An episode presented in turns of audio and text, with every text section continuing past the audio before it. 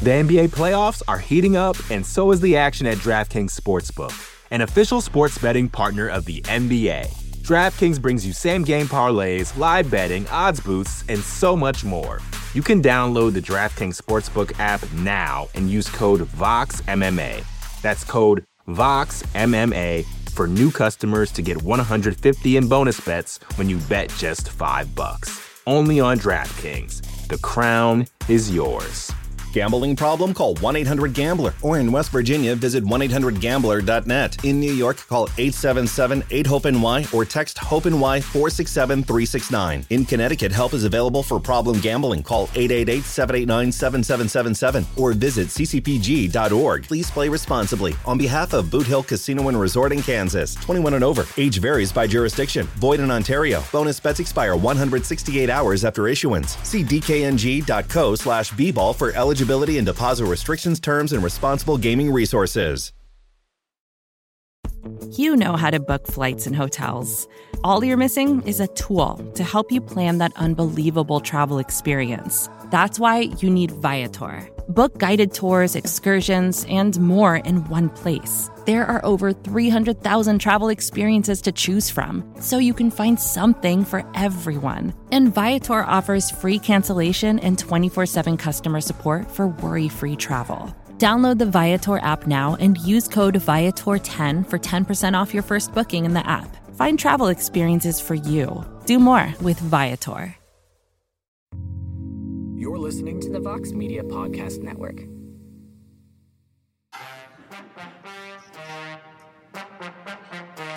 Oh, yeah! Mmm. Mixed martial arts. Mixed martial arts. UFC 277 preview show starts now! What an introduction. I mean, what else could I say? It is the UFC 277 preview show. It goes down tomorrow in Dallas, Texas. We got two title fights. And in the main event, a rematch from one of the biggest upsets in the history of the UFC. Juliana Pena this time will be the champion defending her title against the woman she won the championship from in Amanda Nunes. We're here to talk all about it, along with the interim flyweight title fight between Brandon Moreno and Kai Kara-France and the rest of this loaded main card. And we'll get your thoughts on the card coming up a little bit later on. We are a little bit early. It was supposed to be at 2 p.m. Eastern. We mixed things up to make life easier for a man on site, Mr. Jose Youngs, live from Dallas, Texas. There he is. We have the Prince of Positivity, Alexander K. Lee, who was 10 minutes early for this thing. He was ready to go 10 minutes early. We love that about him.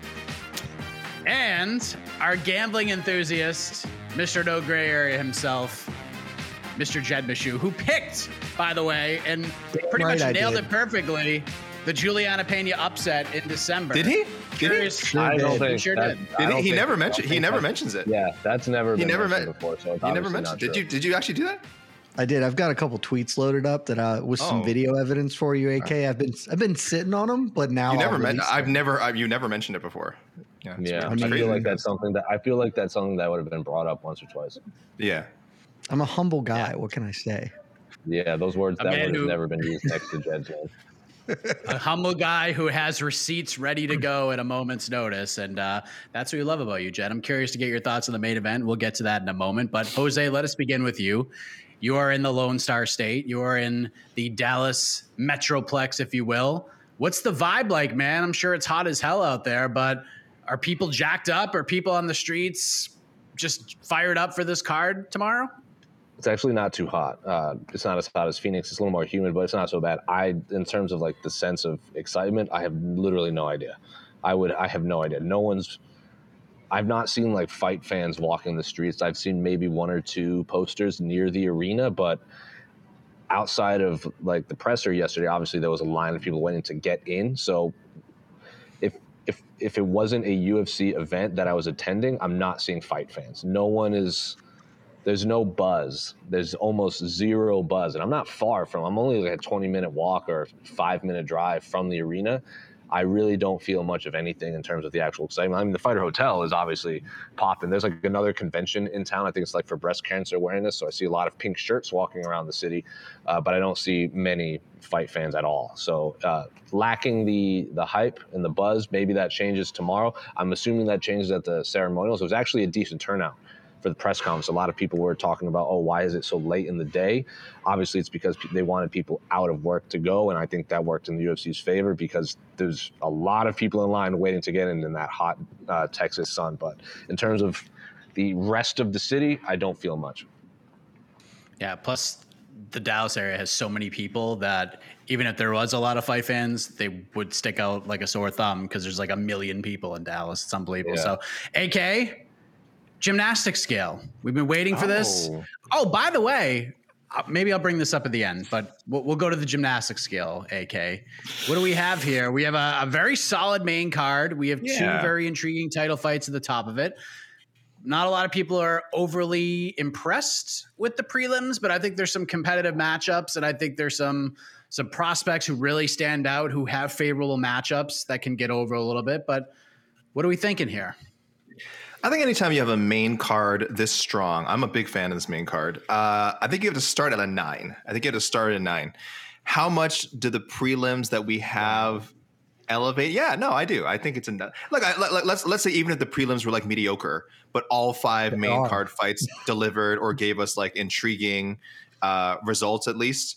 That, that's a nine. That's a nine. I, a good main card can really sort of not erase, but can kind of gloss over, help you know to gloss over things that happen. Because I saw people saying, uh, maybe just a few commenters that like, oh, the UFC London sequel wasn't that bad, and I'm like, I guess like because then you know most of the main card was pretty good except for the I guess the co-main and the main, but. Uh, I heard people saying like, "Oh, it wasn't that bad," and I'm like, "Okay, maybe they either didn't watch the prelims, or you know, just the high of Molly McCann and Patty was like enough to over, you know, to for them not to think about it. So I think that's kind of the case here. I think as long as I'm expecting a really, really enjoyable and entertaining competitive main event. Uh, I, I, think everyone's excited about, you know, Moreno, Kara France on paper just looks like, I mean, as good a flyweight matchup as you can make. And then the rest of the, again, main card fights have their own, are intriguing in their own ways. So just that, you're already starting at a nine. Um, and then you're just kind of hoping for the best of the prelims. I do see a lot of the matchups where I'm a little concerned could kind of be, you know, good but forgettable decisions. But overall, I, I, like a lot of the names, probably because I've, I've been digging into, you know, I've been just recently been digging into the prelims and and um, who's involved in it. But I'll, I'll be I'll be optimistic here and say this could be a nine out of nine if it if everything hits. All right, we'll see what happens. Jed, let's begin with you, my man. You called it December. Juliana Pena was going to beat Amanda Nunes and become the women's bantamweight champion. That came to fruition, and here we are in July of the next year and we're ready to run this thing back. Have your feelings changed at all? How do you view this second fight? How do you compare it to the way you felt heading into the first fight? Because you are the only guy who was saying Pena was going to walk out champion. Do you feel the same way here? Do you look at it the same way, or do you feel like Amanda switching things up, going out, starting her own team essentially. Do you feel like the adjustments can be made, or do you think Lightning is going to strike twice when you look at it from a stylistic perspective? So I think the adjustments can be made. I honestly, Amanda changing her camp is like the biggest concern for me because let's be super clear. The problem was not American top team in that first fight. The problem was Amanda. Like she she had a bad training camp, lingering injuries that she blamed it on. Um, and you know that may or may not be true. Who who can really say? Uh, certainly, everybody seems to think she looked worse than she ever had coming into that fight. But I also think if you just go rewatch that fight, which I've watched like six times this week now, she fought horrendously. Like once she got the first round was fine, and then once she got dragged into that brawl with with Pena, she was she wasn't even winging shots that were hitting. Like she was throwing right hands that were missing by a country mile. Like she she just lost her mind and her competitive focus for a little bit and just tried to play Rock'em Sock'em Robots and and she lost as a result of it, frankly. That's sort of what I thought could happen. Is that, you know, Nunes was just gonna overlook her and get sucked into a fight that she is not really well set up to win because historically, Amanda taking a one for one exchange, that's good math for her. She hits harder. So if if you go, hey, we can just trade shots, she'll accept that because she will put you out first. Juliana Pena is really, really durable, and so that actually ends up making the math bad for Amanda. The quickest way I describe this fight to me, this fight is a lot like the Conor McGregor Nate Diaz fight, like their their pair of fights. Or in the first fight, Conor is quote unquote a better fighter and has more tools in that regard. But he came out, he chucked a bunch of hands. They didn't just knock Diaz over, and then he just tried to do more of that and blew his gas tank and got submitted. Feel like very similar thing happened in the first Nunes Pena, and I think the same thing is going to happen as happened in the Conor Diaz rematch. Now Nunes knows what's up. She knows she can't just go in there and play Rock'em Sock'em Robots. She also knows she can kick the legs, Interestingly, both Diaz and Juliana Pena awful at defending leg kicks. I expect Nunes to come out here and be kind of boring. We've seen her in rematches. Her rematch with Valentina Shevchenko, her rematch with Germaine de Randamie, fought much much safer. Did not put herself at risk. Won pretty cleanly in those. Well, not in the Shevchenko one, but won those fights, and certainly wasn't a danger of getting sucked into the fight she did with Pena. And so I think that that's going to happen this time around. I, I favor Nunes to win, but honestly, the change in camp is a huge question mark for me. AK, how do you look at this fight sort of stylistically? Because one thing that really stands out to me, and this is, has nothing to do with really the stylistic stuff, Juliana Pena's confidence when it comes to Amanda Nunes is outrageous. It is unbelievable she just feels like she has her number. And she thought that heading into the first fight. She thought that two years ago, and she still feels it now, having already beat her. So, and Amanda, you know, she's very confident she can get this back. She's very confident she had a rough night. The COVID had some injuries. She feels like she just wasn't herself. And Juliana Pena is like, if we fight 100 times, that's going to happen every single time that we fight. What have you made of sort of the build from both of these women compared to the first fight? And does that play a factor in how you think this fight can go at all? Uh, it always does. It always does. Is it an overwhelming factor? I don't know. But in in a, in you know once you reach this level, if it even affects the fight like five percent, well, five percent would be huge. If it, if it even affects the fight two percent, that could be the difference between uh, you know Pena and Stilling or uh, Nunes regaining her belt. Right. That, that's how important the mental aspect is. I think they're both saying what you know the right things. Pena, you mentioned her confidence that is one of her best traits. I mean, she has been irrationally confident since we saw her on The Ultimate Fighter. It was very justified there. I mean, she was clearly the best fighter uh, of that cast. She ran through she ran through all her competition on the show she wanted to fight Ronda Rousey years ago. I mean, this was during Ronda, you know, when Ronda was still in her prime. Pena was like, "Yeah, I want Rousey. I, I could. I, am the one who could beat Rousey. I want to go." She was calling Rousey out forever. It was a situation where there was no way she was going to get that fight, but she had been she had been talking about that for a long time. So, and same with Nunes. She wanted Nunes, and she said, "I'm I'm going to run through her," and she did. Confidence. It's listen. It's easy to make fun of fighters too when they make these proclamations. I get it. I think it's funny when like Amanda Nunes says like Juliana Pena is weird yeah, look, personality wise, Juliana Pena is, uh, you know, someone that that uh, as an average person might not get, might not want to uh, hang around with. Like she, she's she's talk, she's really really willing to talk herself up and, and say some outlandish things. But guess what? She's also a UFC champion. That's kind of the mentality you have to have. You can't you can't go into a fight with Amanda Nunes having doubts, having you know thinking about like, oh well, yeah, I mean, I'm I'm confident, but I mean, how good am I really? Like Juliana Pena, 100% believes that she is the best fighter, uh, female fighter, pound for pound in the world. She'd probably fight. She probably wants to get that, that Valentina Shevchenko fight back, and that fight wasn't close. Um, but then again, that is a testament to her the, the mindset she has. So that that is, uh, I think, a big advantage for her. Nunes worries me a little bit more. I don't like the fluke talk. We talked about a little bit earlier on the on the weigh-in show. Uh, it's it's really Nunes. You know, people are wondering like, where does this fluke talk come from? And it's really Nunes who has brought it up a lot, saying like, you know, I, I was off that night. I wasn't at my best, which which I think is fair. But to call it a fluke, that's that's where you're going too far. You know, you you just lost. You just lost. Juliana Pena was a better fighter, and Juliana Pena has the formula that has been, you know, has the best version of the formula that has been Nunes's weakness in the past. So, again, so uh, just getting back to the whole uh, mental aspect of it, I, I, don't think it'll affect the fight that much, but it is one of the reasons why I think people still have a, you know, if, if anyone does have a lot of faith in Pena to pull it off again, mentality is a big, big reason why she is not intimidated. She she's excited at the prospect of beating Amanda Nunes again, not intimidated. You know, like some of us think like, oh, I pulled it off once. Can I do it again? She's like, yeah, I, I want to do it again. She probably want to do it a third time. Honestly, if she beats Nunes again, that's how you know that's how confident she is. Jose is a is a big fan of high level martial arts competition. Amanda Nunes checks off all those boxes. You look at him side by side, you compare attributes, and Amanda Nunes should win this fight 99 times out of 100 if we look at it on paper. And the question is whether this is that one time or, you know, maybe Juliana Pena just has her number. Now, Jed sort of laid out the best laid plans for Amanda Nunes, which would be to slow down the pace, go to the body, go to the legs, and try to slow this thing down a little bit. But Juliana Pena doesn't play that game. Like, how long can she stay apart? So when you look at it from, it's almost like martial artist versus brawler, and I feel like it's it's martial artist versus the dog. Like, who's the bigger dog in some of these fights? And I feel like, and I'm not talking underdog, I'm talking just pure grit and determination. I feel like a lot of these main card fights, that's sort of a comparison that we can make. So let's just say Amanda does slow things down for the first round what can she do to kind of stop Juliana Pena from just bum rushing her, just bulldogging her, and turning this into the brawl that Pena wants this to be?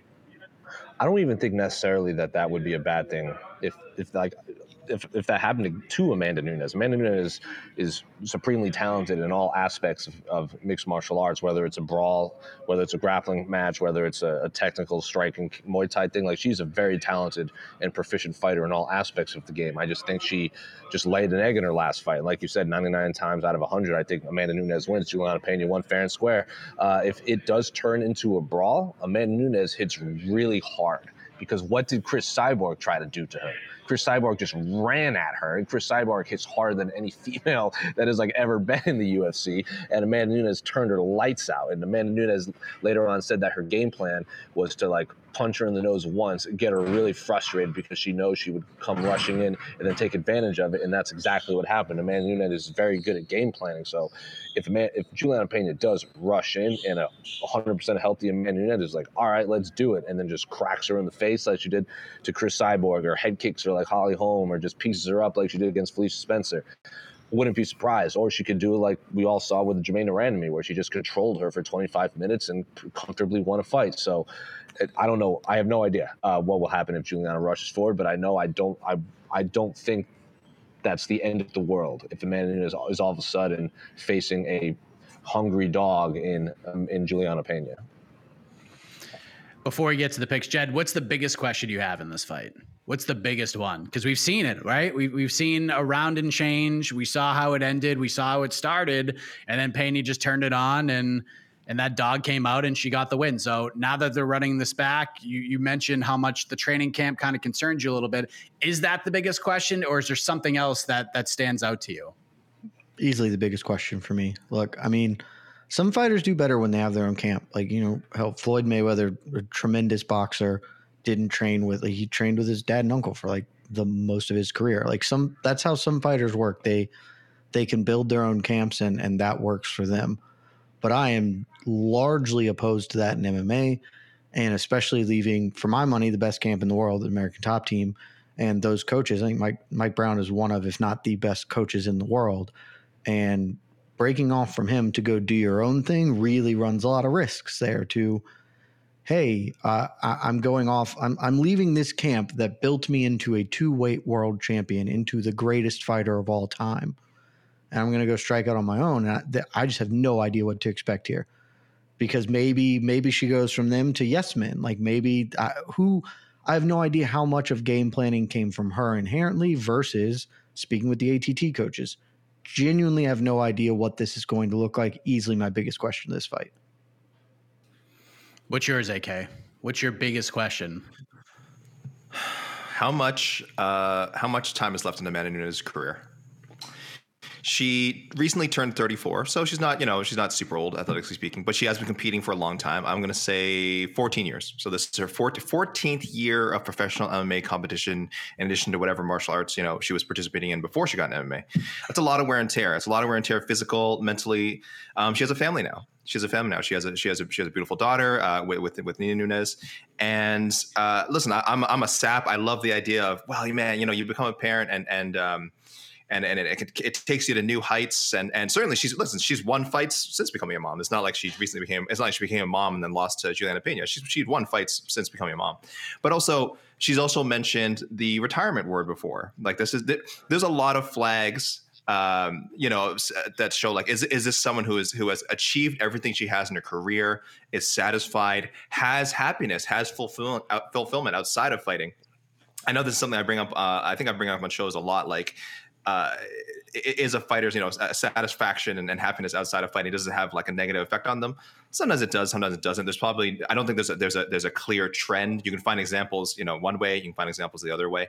Uh, miesha tate remember when she talked about retirement? That was before she won the ufc title. She became a ufc champion after time of retirement. So so that can happen too. But for me I, I just the combination of things that I've seen from Amanda Nunes, things she said, and the way her career has gone, uh, that that would be a concern for me is how much is left. It, it, was the Juliana Pena loss just a blip, or is it a sign that you know if she we are seeing sort of the, the downside of her career? Who knows? She might defend uh, uh, both her titles like two or three more times after this, or she loses to Juliana Pena and we never see her defend uh, fight for the bantamweight title again.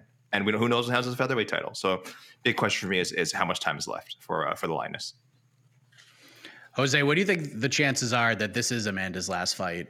And outside of that, just what what what's the big question heading in? Is it one of those two things that that Jedit AK mentioned, or is it something else?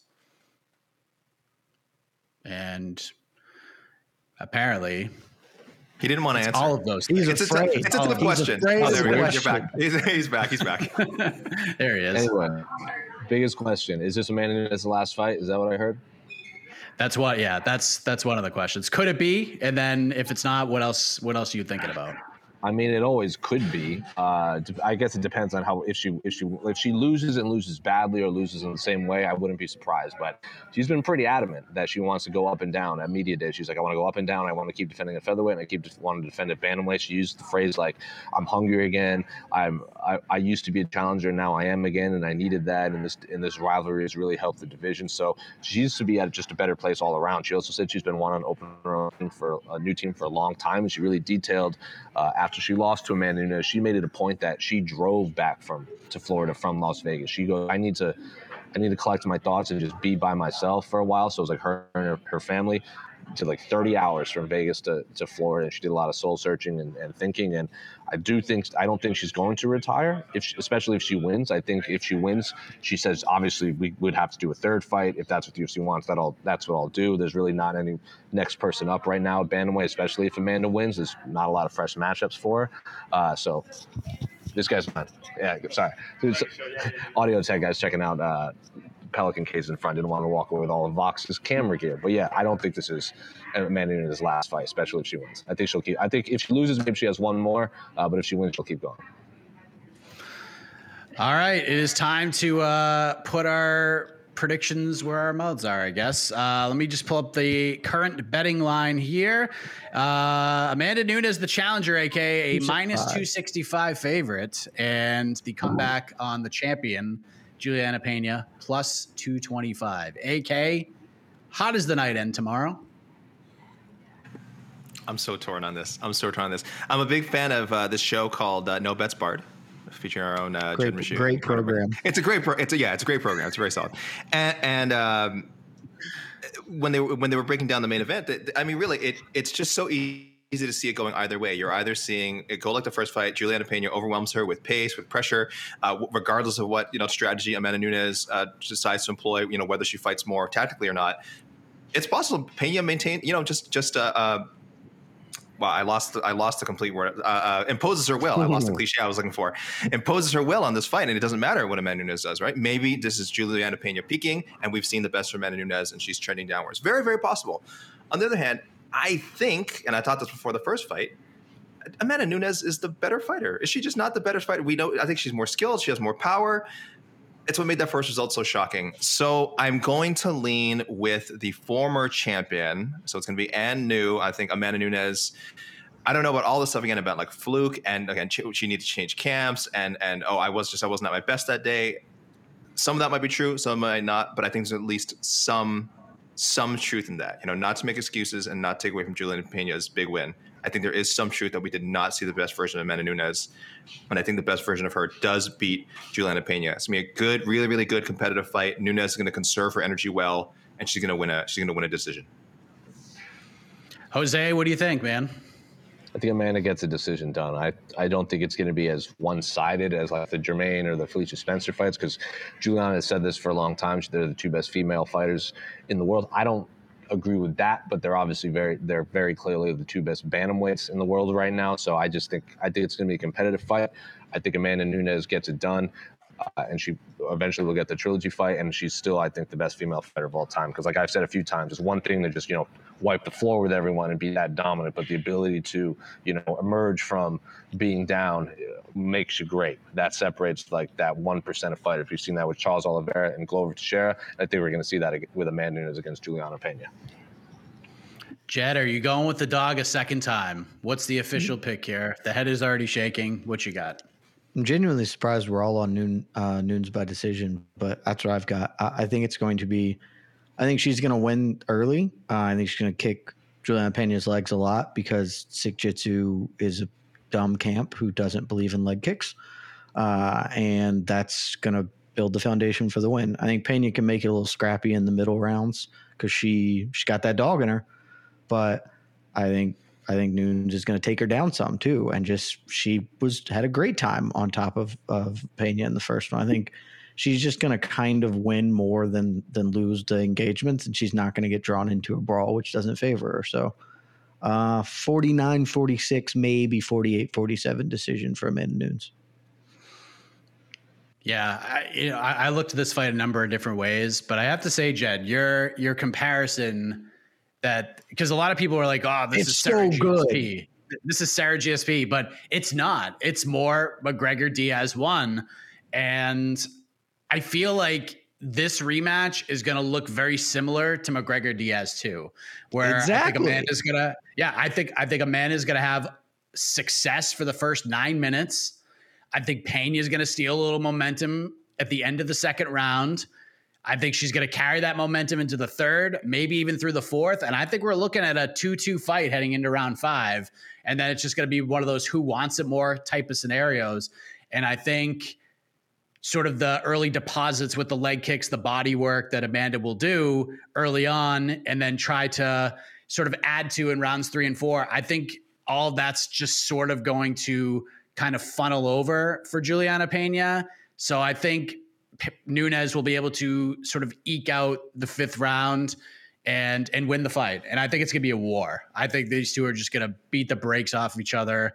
It's gonna be a fun fight, a way more competitive fight than a lot of people think. Because I see a lot of people just on either side of the fence. either we're gonna see the exact same fight, or Nunes is gonna blow the doors off of her. And I just don't see that happening. I think these two are just gonna have a really solid fight. Like this isn't gonna be Joanna Weili but we're going to be having a discussion about you know best women's title fights and i think this one's going to be sort of right up there in terms of the drama the swings the seesaw battle that i that i think we're going to see. But i think nunes that championship grit the experience being in tough spots before i think she will she will get over the hump. She will win the title again and then we're going to have a trilogy fight. That's going to be just an awful lot of fun, I think. So I love that comparison. It made so much sense, Jed. So, uh, so kudos to you, my man. Well done.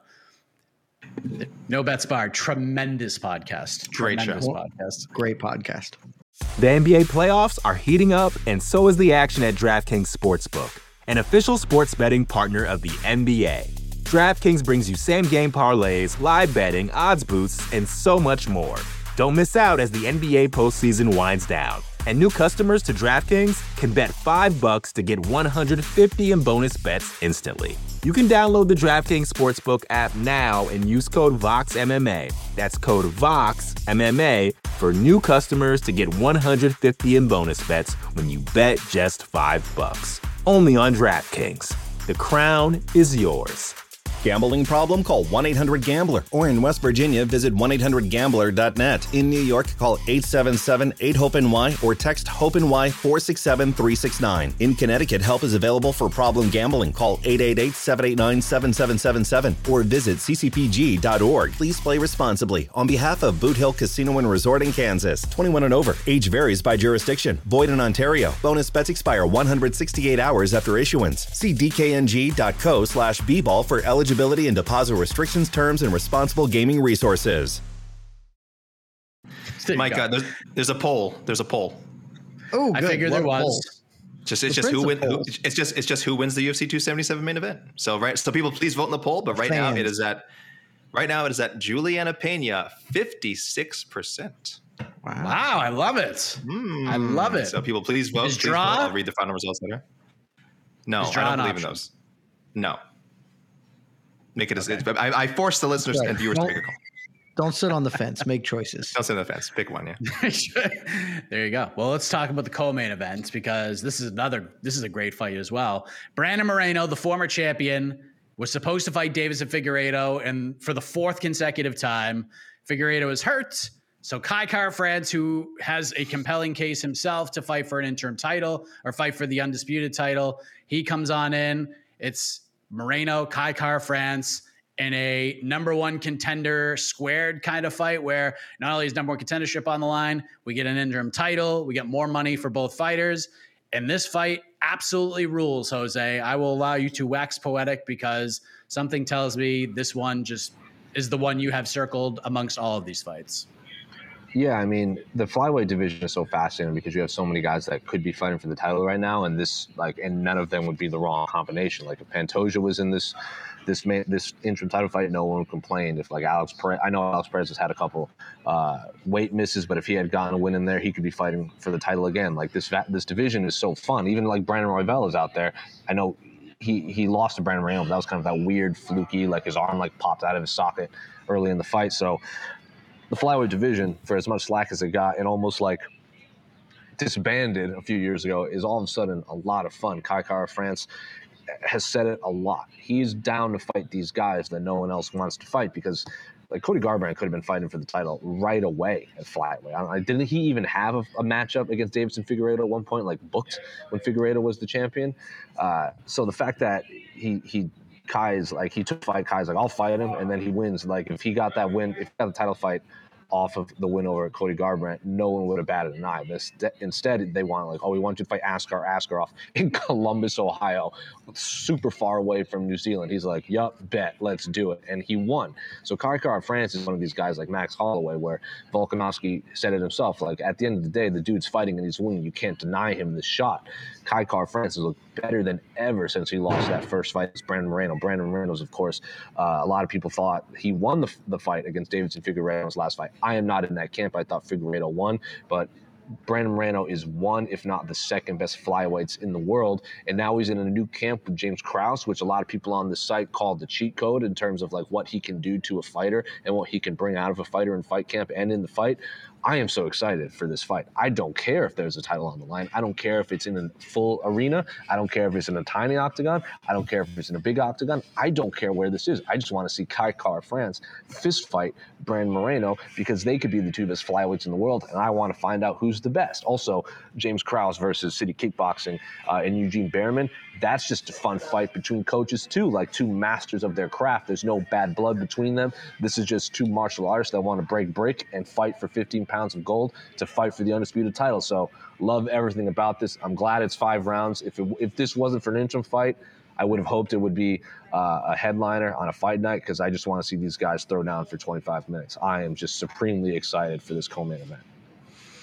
Yes, AK. I, I know how highly you think of James Krause as a coach, and James Krause has been in this position a couple of times, cornering, being the head corner, so to speak, for somebody fighting for a world title. Did it with Tim Elliott, did it with Megan Anderson, and now he's going to corner Brandon Moreno for a chance to become the interim champion. So, your thoughts here? I mean, the, the, coaching matchup is is spectacular because James is great. He's great at just knowing his fighters and knowing what to say when the times are down, and even when the times are up, and you need to go out there and kind of switch gears and make go a little bit faster. But The coaching matchup is great, and just the fight itself is fantastic. The title doesn't even need to be here. Your thoughts on the co-main event and how good is it? I love that you mentioned the chain. Man, I know we're giving our picks. I'm, I'm probably tipping my hat here, but man, you team up the James Krause with the assassin baby the sky's the limit. Like I, I, I am, I am thrilled. I am thrilled at that alliance. Um, yeah, this is listen. Uh, we we've said a bunch of times. Interim number one contenders bout, whatever you want to call it. Uh, it's great. These guys are getting paid. Uh, hopefully, they get pay per view points as well. And uh, it's just as high. Again, this is the best fight you can make with with Deiveson uh, Figueiredo out of the picture. So exciting too. I, I talk about the Moreno side, but so exciting to see Kai Kara-France reach this point because he he came in with quite a bit of hype actually um, when he's when he signed with the UFC. And then there was, you know, the murkiness of what was going to happen with the division. It just it just was never clear uh, if this guy was like was going to was going to make it. And he was fighting, you know, he was losing to good guy. Look, he lost to Moreno, right? That's one of his first guys he fought. So he's losing to good guys. But flyweights one of those divisions, man, you fall behind, you can easily kind of just become a 500 guy. Uh, it's just such a strong division. So when we started seeing to go on this run with Bontorin, and then man, just taking out Cody Garbrandt, and then really, really proving that he is who people said he was with a win over Askar Askarov, a guy who's just been entrenched in that top three, top four uh, for the longest time.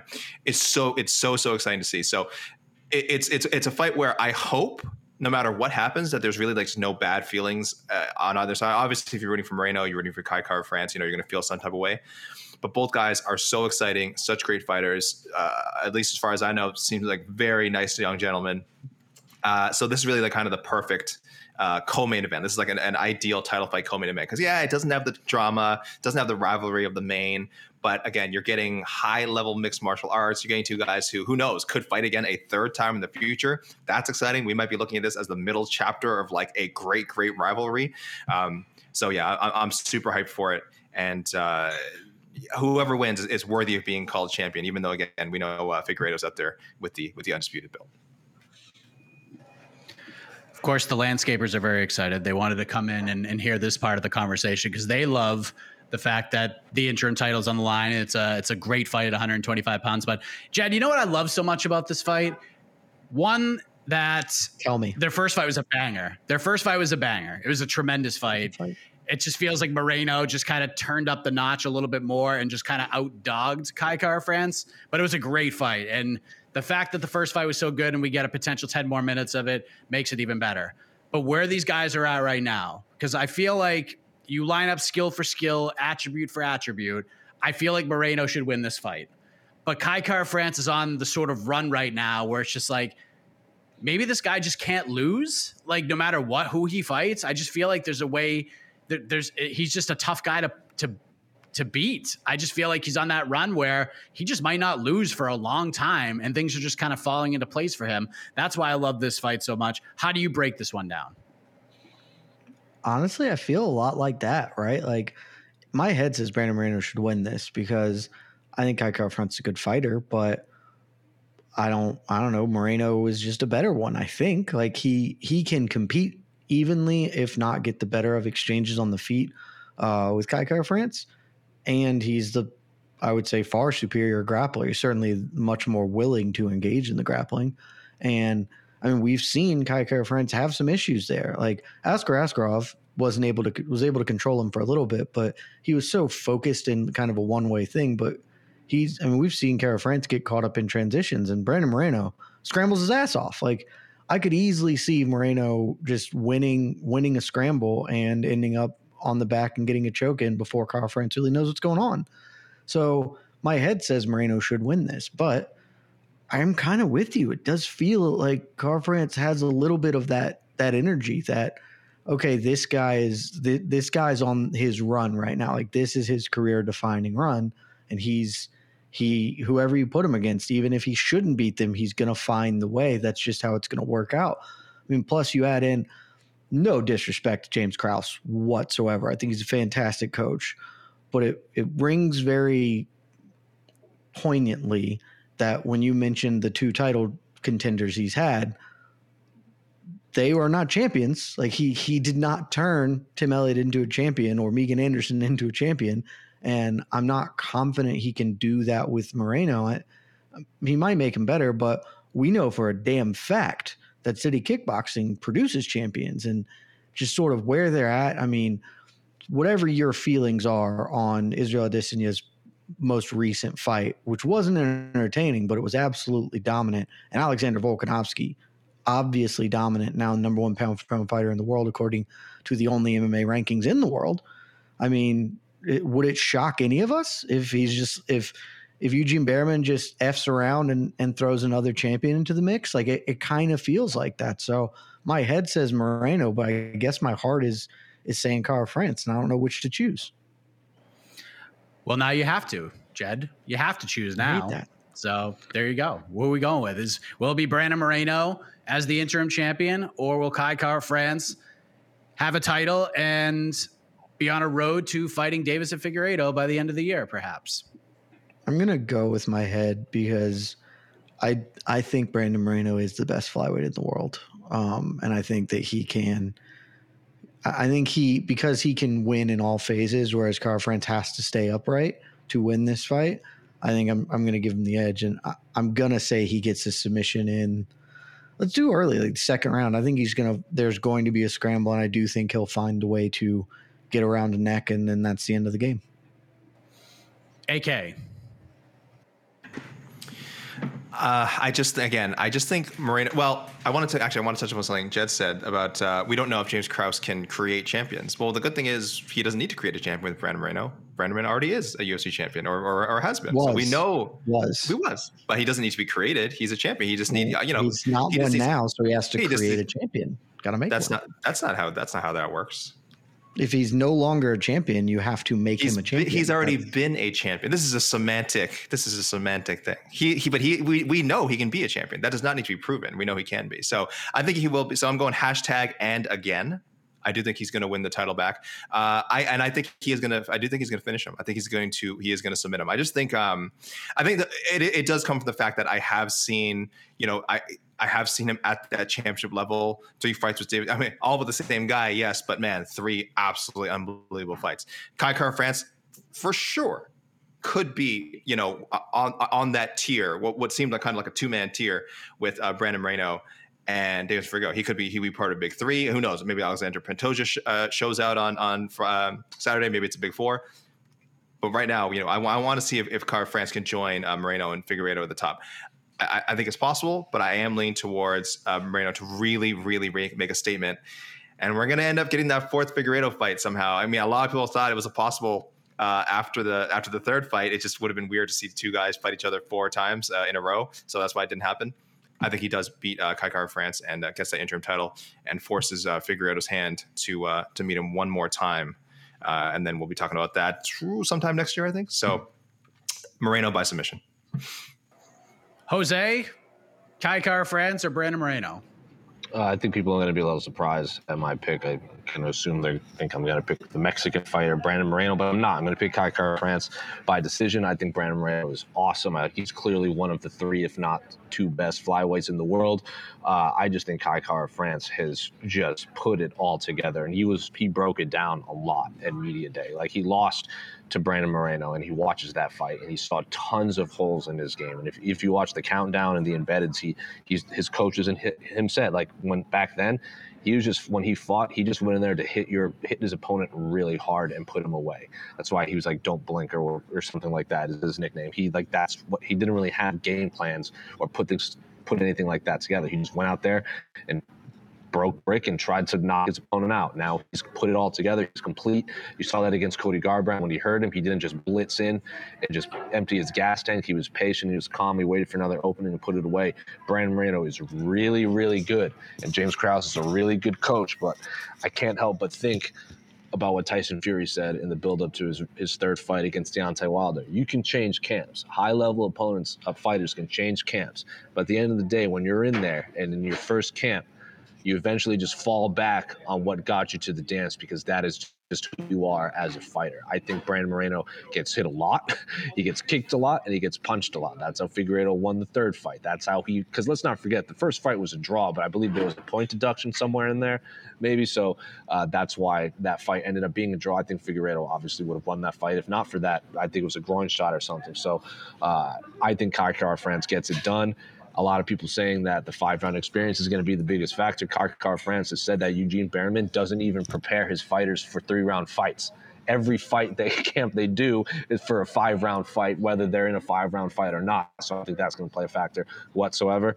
I think Kai Kara-France gets it done. I think he, he's going to win at least three rounds against Brandon Moreno. It's not going to be a 5 0 shutout. It's not going to be 4 to 1. I think it's going to be three rounds to two for Kai Kara-France. Yeah, it's a really interesting fight. I, I will go with Brandon Moreno I think he gets a decision, but I, I kind of agree with Jed that if anybody's going to finish this fight, it's going to be Moreno, just kind of catching Kara-France in some sort I of agree with that. and- I, I Yeah. agree with that. If there's a stoppage, it's going to be Moreno. But I just think Kai I'd be gets the decision. stunned if Kai like knocked out Moreno. Like that would be really surprising to me. I agree. I would. I would agree. after taking Deiveson's best shots for Yeah. like over almost an hour.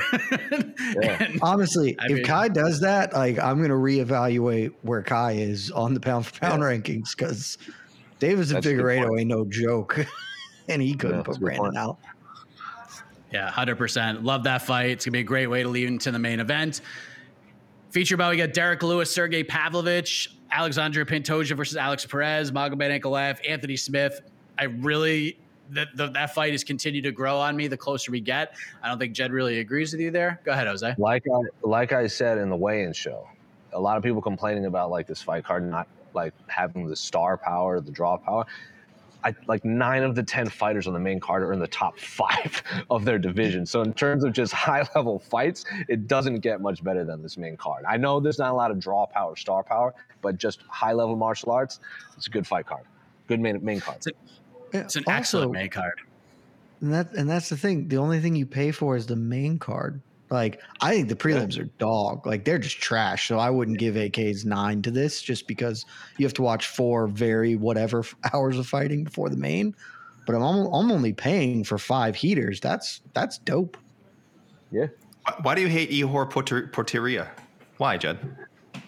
Why? I I I can honestly say I don't hate him. I've never thought of him, and that means that I shouldn't. Uh, that means that me having to think of him, I'm not I'm not enthused. Hopefully, it'll Are be you- cool. Like, are you- I think are you sure be finishes on the undercard, but yeah. What if I told you? the stakes? What if I so told you? What if I told you I made that name up? Uh, What have I told you I made that name? I totally believe you. I, I don't know how to pronounce po poeter whatever. His I name believe is. it's Pote- Poteria, yeah, something like that. it? I- I'm Yeah. going with Anik. I think that was how Anik uh, did it. You know, trust Jon Anik. Yes, and he's fighting Nikolai Negumereanu. Man, that's a Scrabble contest right there. Absolutely. All right. Let's uh before we go to the peeps, AK, what's the low key banger on the card? I don't know if it's going to be a banger, but I'm really interested to see how uh, Drakkar Klose does. I think he's, I really think he's like just building a nice resume. It's not a sexy resume. He finally got his first uh, UFC finish in his most recent fight with Brandon Jenkins, which he should have. Again, I think he's a, a level above uh, Brandon Jenkins, and I think he's a level above uh, Rafa Garcia too. And I like Rafa Garcia, um, but I, I, I think Klose is like one of those sleeper guys uh, in the lightweight division. It's just so deep, and again, he hasn't gotten that many finishes, so he doesn't jump. He's not the first guy that jumps out at you. He's kind of he's rightfully in the middle of the pack at 155 pounds. But I think he really does have the potential to break out of there. Um, is he a top 15, top 10 guy? I'm not sure. But I think he's going to put on a really. I think stylistically, it's like he has a, a lot of advantages. Uh, excuse me, a lot of advantages against Rafa Garcia, and I think he'll kind of get to show off. I think Ra- Rafa's going to have his moments. He's a really good grappler, um, but I think uh, Drakkar has a style to kind of counter that. And I want to see if if uh, we get like another, possibly another finish for Drakkar, and people are kind of really talking about him um, as a guy to watch at, at lightweight. Jed, what do you got? Honestly, I don't think there are any low key bangers on this card. Like, There's one. uh, I mean, because I don't like, I don't think Dober Alves counts, but that's the my bet. That's the best prelim fight for me. But I don't really care. I'm just gonna say this: the low key banger is Pantoja Perez, and I know that that's a main card fight between two top five guys, but it feels like no one's talking about it. And that that fight is absolutely havoc. Like that fight, like if I could bet on uh post fight bonuses, I would put my money on that being fight of the night, and that includes two five round fights, which are naturally advantage to that, and one of those being a flyweight bout with Brandon Moreno in it. I think Pant- I think Pants versus Perez is going to be absolute anarchy for however long it lasts. So that's the fight I'm the most interested in. And since the prelims are frankly not that interesting, I'm picking it. Yeah, that could be fight, could be performance of the night. The way those two guys get after it. Could be both. Jose is. It, yeah, Jose, are you with Jed here, or is there something else? No, I mean the low key bangers: Alex Morono versus Matthew Semelsberger. Matthew Semelsberger is one of two fighters in UFC history to have knockouts under 20 seconds. The only other person not named Matthew Semelsberger to do that is Rumble Johnson. Alex Morono has like low key has the same amount of fights in the UFC as Kamaru Usman and Colby Covington. This dude fights three, four times a year, and he hits really hard. And I'm pretty sure he finished Cowboy Cerrone. He's had a, he he's put together impressive wins, and then he stumbles. Uh, I know the Khaos Williams fight when he got knocked out, that was like a last minute change up, and then he lost Anthony Pettis when Anthony Pettis was trying to get out of the UFC and sign with PFL. He lost, obviously, I think not prime Jordan Mein, but when Jordan Mein was still like breaking brick on people. Uh, and I can't remember who his other loss to was. I can't. That was like super early square, but really exciting fighter. Uh, Sayif Saud's obviously his his head coach. Uh, I think that fight, someone's going to go to bed. I don't know who, but someone's going to bed in Dallas. I assume Matthew Semelsberger. Sure, either one. Semelsberger. One of those fights was one of the wins was against Martin Martin Sano. Is that his last name? I can't remember.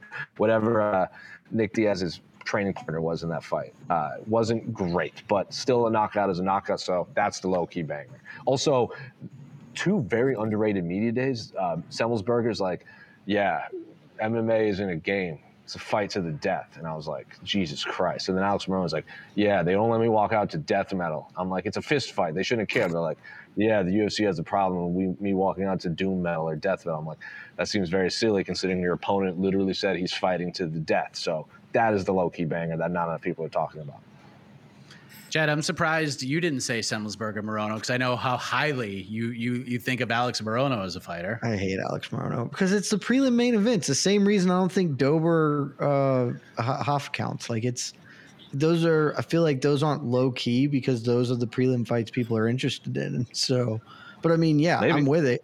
I'm I'm with Jose. Like I think Semelsberger's gonna kill him mainly because I don't think Morono's like good.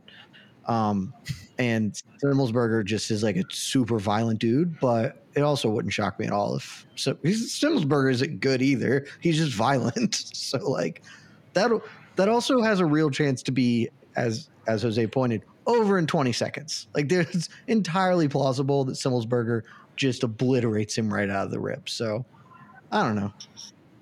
These are the only fun fights, though. The rest of the prelim stuff is no, all very forgettable. I, I, think I think Jocelyn Edwards versus Ji-Yeon Kim could be really good too. It's just a shame that uh, Jocelyn Edwards missed weight, so they will not be. She will not be getting a fight of the night bonus if by if by some chance the second fight of the night uh, somehow somehow won that award. Yeah. I think that's going to be a tough fight. Is Kim not a flyweight normally? Yeah, she's a flyweight normally, yeah. and and her opponent Kim, yeah, big. And, and Jocelyn Edwards fought at featherweight in her last fight. Mm-hmm. that was last minute, but like I think that's gonna be a tough fight. Anyway, go to the peeps.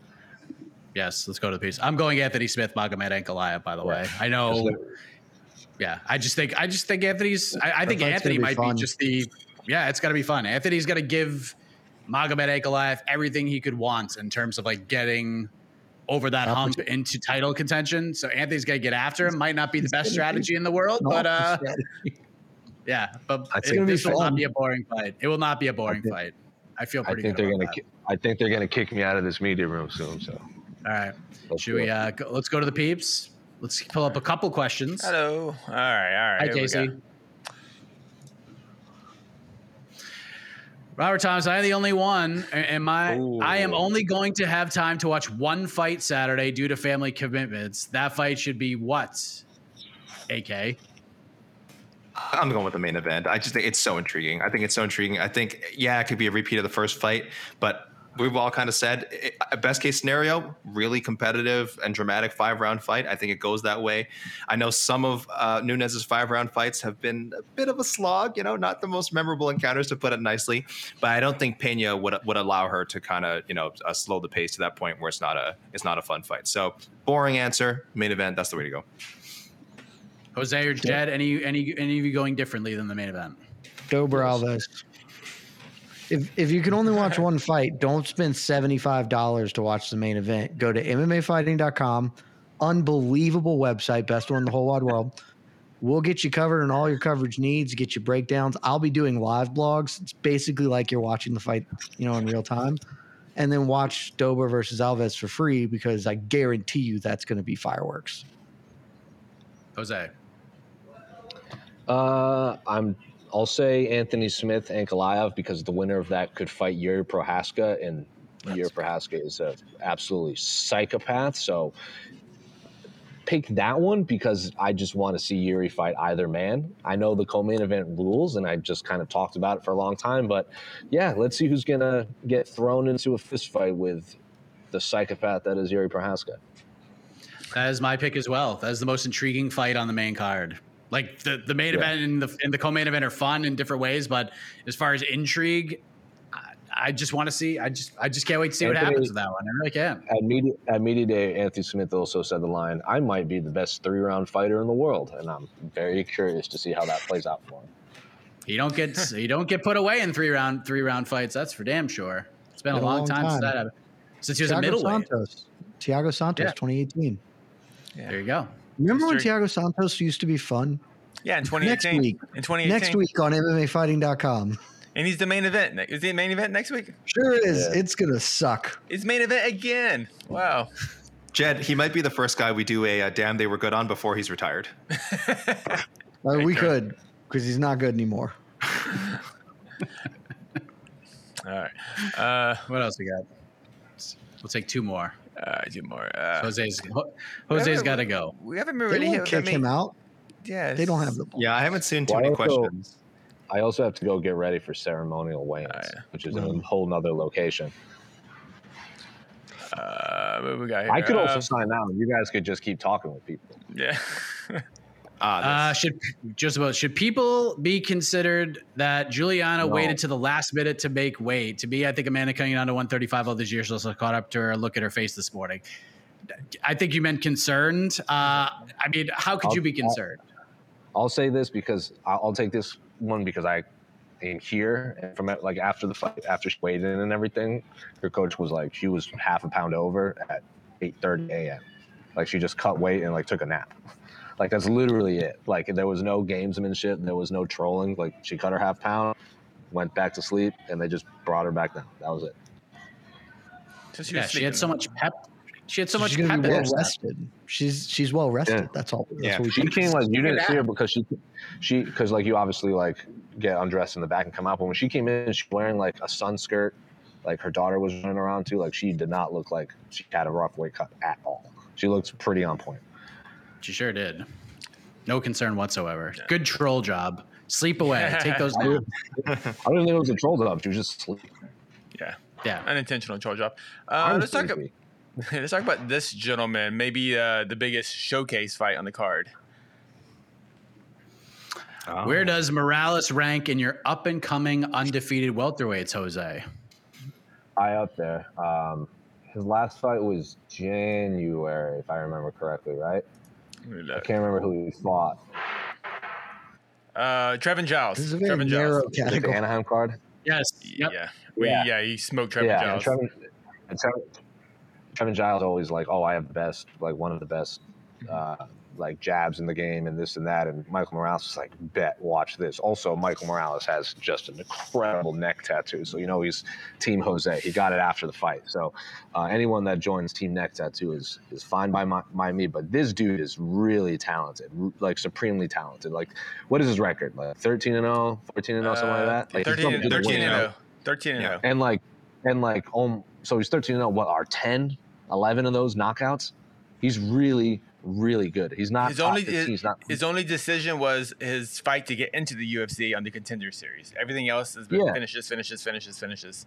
Yeah. he re- i'm not comparing him to shavkat because shavkat's like super super talented and a lot of people consider him like a future champion but trevin giles is a known name in the ufc like he's fought a lot of talented guys it's like when shavkat came in and fought cowboy oliveira and just beat him pretty handedly and then where do you go from here like because he got thrown in to a, in a high level fight early and now he just has to stay there so if michael morales does this again and then again and again I think we're looking at like if he, because I, thought the same thing with Miguel Baeza.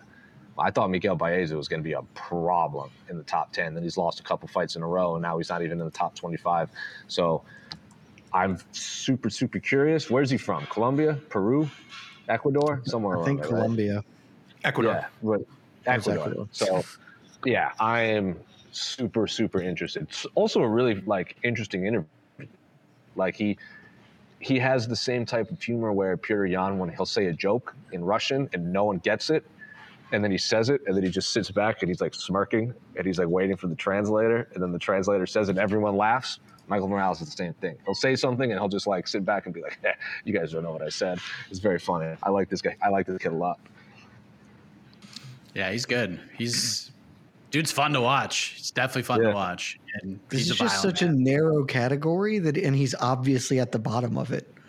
Because Yeah. the question is, Right. is he Shavkat, better than yeah. Shavkat or Chimaev? No, No, No, no. It's he's also only 23 though. or Sean so, Brady. Yeah. John Brady. Also, yeah. no. Daniel, Rod- Daniel Rodriguez, you want to throw him in there, right? Yeah. Like it's. Dude, I think the, I Morales think the versus Baeza one was. so fun. I think the Baeza Baeza comp is like that feels to me like it, that's where he's he because Baeza could Yeah. still come do some stuff, but like Mhm. Dude, and the losses Morales that he had, nobody before the UFC. Like he beat Correct. nothing worthwhile, and then And he's Miguel- got some good efforts now. and then Miguel Baeza, like he got he beat Matt Brown, and then he had like a fight of the year against Santiago, and then he just got caught in back. Like he was doing really good until he wasn't. hmm I think the Baeza comp is like spot. on. Someone It's in the comment section said Ian Garry. That is a fascinating fight that I've never thought Yeah. of. That's a good one Yeah, the young man, the young man who, that the young man who asked this question. Yeah, the young Yeah, man who asked the question is- just threw out uh, that is Aaron Gary's name. Ian Garry versus in like two years from now, who has like not in terms of height, but like the better career, like in terms of wins and everything. That is interesting. Who's more talented? Yeah. I, I think that's right around. The, I think they're right around that level too. Like Yeah, you're I not agree. Yeah, They're they're definitely like close. a I tier agree. below. Like I said, Shav Kachima. Yeah, that's a really good. They're gonna But yeah, fight like- each other in two years, He- and that's fight. And by the way, he just turned 23. By the way, he's not like a. He's not like middle. of He just turned 23. So so mm-hmm. early, way too early to tell. The welterweight contender. We don't need to go into detail about it because it's more of a fan Q and A question for tomorrow. But I just, this is the welterweight. I'm so. What do you think, Casey? Because I feel like you're really excited Oh. about this. Dude. This is a should you be. question. You should be excited by this. Why the hell aren't you guys excited? Oh my this? god! This What's this, is this, this was as big. This is like to me even bigger than when the UFC got Izzy. Like Well, I that's do- insane. Okay. Cedric Hit the music. All right. I don't need to see this man mix the martial arts. Let me put it that way. Yeah. I'm Yeah, not interested. uh, Listen, this man was doing just fine in his world. Now, uh, why mix the martial arts? Why? Because well, he don't need to. Has I'm sorry. Does Izzy does, is does uh dude like the glory champions come over and mixing the martial arts? Dude? Just Alex kicking Banana? the shit out of people. Yeah, I was blanking. just they just come over and they kick the shit out of people, and it's Yeah. way cooler. If the if MMA could just turn into glory in a cage, and then like there's a Khabib thrown in every once in a while, sport would be better for it. it's way better. I think we're all excited, and everything about it's great. Keep the He's martial arts gonna apart. debut in. He's gonna Keep the debut in martial arts Paris.